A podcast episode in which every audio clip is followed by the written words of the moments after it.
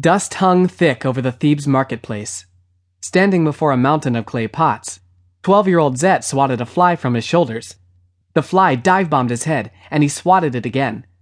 Pots and dishes! he shouted, waving a plate in the air. You're supposed to be drawing customers over here, his sister Kat said. You sound like you're cursing. Zet grinned. He leaped over the pots and landed where his sister sat studying the record of trades. Kat was 11 and good with numbers and writing.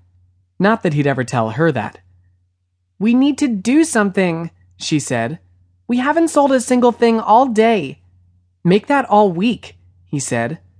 She pushed her dark bangs from her eyes and glanced up at him. She looked worried. Maybe it's the heat, Zet said.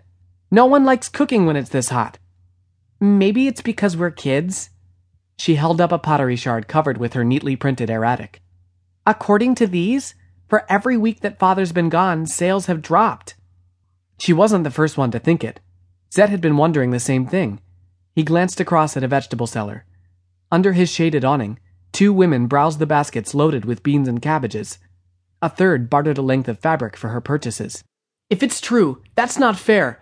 Our father is off fighting Hyksos to keep Egypt safe, Zet said. Maybe Zet was a kid, but he was as capable at running a stall as any of the adults. He'd promised he could take care of his family until his father returned. And his father trusted him. Maybe they were hungrier, but they wouldn't starve. Zet wouldn't let them.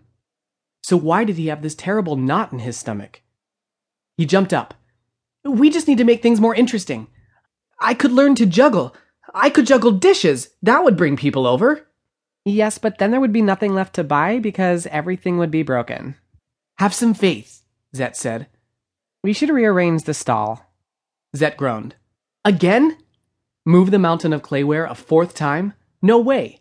He'd already fallen for his sister's logic once too often. Don't make that face, Kat said. I've been taking notes, and when certain things are placed in view, those things draw customers over. Hey, don't let him get away! Never get away with this if anything do Hey, bring that back! A scuffle of feet and shouts broke out by the goat stall. Zet glanced across the market square.